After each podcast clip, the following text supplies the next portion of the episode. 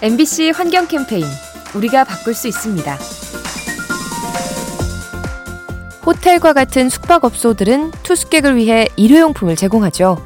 하지만 내년부터는 이런 모습을 보기가 힘들 전망입니다. 얼마 전 국회에서 새로운 환경법이 통과됐기 때문이죠.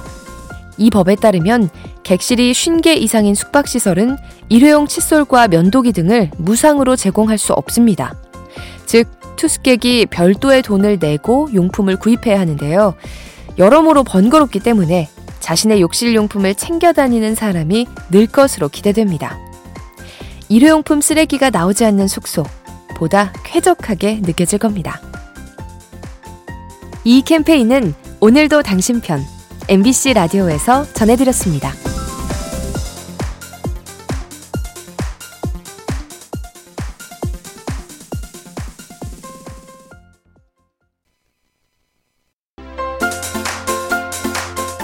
MBC 환경 캠페인 우리가 바꿀 수 있습니다. 코로나로 위축됐던 일상이 점차 회복되고 있죠. 이와 함께 생활 속 쓰레기의 유형도 달라지고 있습니다. 우선 마스크와 비닐 장갑 사용이 줄면서 관련 폐기물이 감소하는 추세죠. 하지만 반대로 급증한 쓰레기가 있는데요. 학교와 관공서에 설치했던 가림판이 대표적입니다. 전국 학교에 천만 개가량이 설치된 것으로 추산되는데요. 플라스틱 소재라서 태우기도 어렵고 위생 문제 때문에 재활용을 할 수도 없어서 난감한 실정입니다. 팬데믹의 후유증을 수습하는 지금, 코로나가 남긴 쓰레기도 잘 처리해야 합니다. 이 캠페인은 오늘도 당신 편, MBC 라디오에서 전해드렸습니다.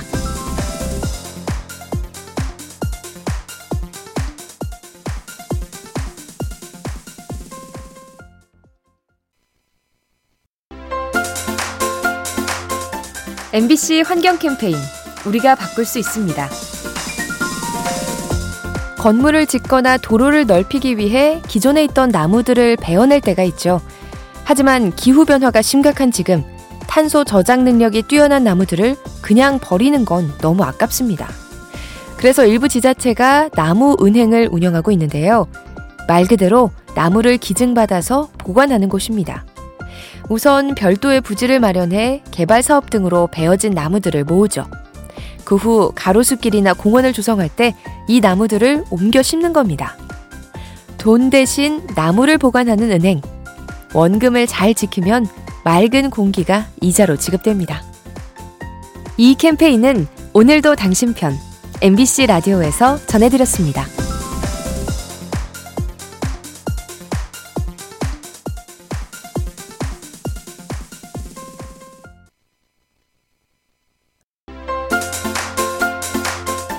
MBC 환경 캠페인 우리가 바꿀 수 있습니다. 최근 일부 지자체들이 담배꽁초 수거 보상제를 도입한 바 있죠. 시민들이 꽁초를 주워오면 현금이나 종량제 봉투를 지급하는 건데요. 하지만 시행한 지 얼마 되지 않아 사업을 멈춘 곳이 많다고 합니다. 이유는 수거한 꽁초를 처리할 방법이 없기 때문이죠. 원래 계획대로라면 꽁초를 재활용해서 보도블럭이나 벽돌을 만들었어야 했는데요. 하지만 뜻밖의 부작용이 생겼습니다. 재활용 제품에서 발암 물질이 나와서 상용화할 수 없었던 거죠. 수거해도 자원하기 어려운 꽁초. 발생량 자체를 줄여나가 보는 건 어떨까요? 이 캠페인은 오늘도 당신 편 MBC 라디오에서 전해드렸습니다.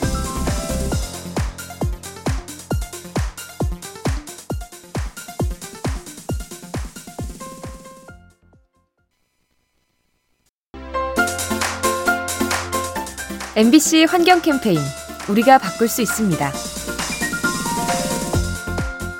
남극에는 우리나라의 과학기지가 두 군데 있죠.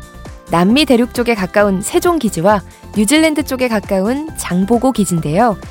최근 장보고 기지의 해양대원들이 비행기를 이용하지 못해서 애를 먹고 있답니다. 지구온난화로 얼음이 얇아져 이착륙이 불가능해졌기 때문이죠. 그래서 하는 수 없이 쇠빙선을 타고 이동하는데요. 비행기를 탔다면 반나절이 걸릴 곳을 배로 열흘 넘게 항해해야 합니다. 남극의 연구원들이 몸소 체감하고 있는 기후변화. 우리도 경각심을 가지고 지켜봐야 하겠습니다. 이 캠페인은 오늘도 당신 편 MBC 라디오에서 전해드렸습니다.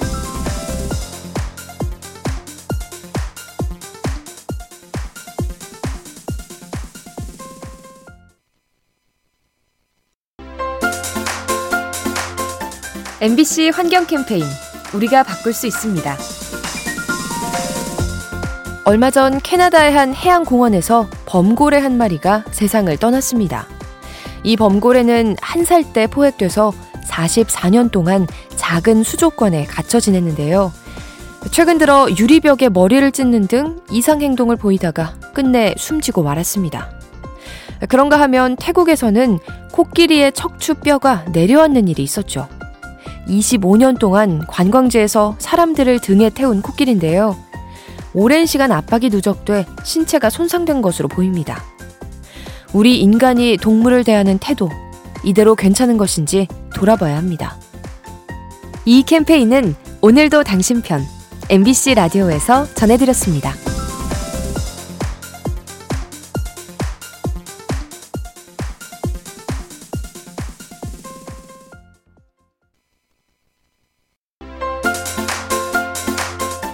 MBC 환경 캠페인 우리가 바꿀 수 있습니다. 프랑스 파리에는 건물 안에서 농사를 짓는 도심 농장이 있습니다. 햇빛은 조명으로 대신하고 토양 없이 수경 재배 방식으로 채소를 키우는 건데요. 딱 필요한 만큼의 물만 사용해서 수자원을 아낄 수 있고요. 각종 자연 재해로부터 안전합니다. 아울러 도시에서 생산되기 때문에 운송 거리가 단축돼서 탄소 배출을 줄일 수도 있죠. 하지만 단점도 있는데요.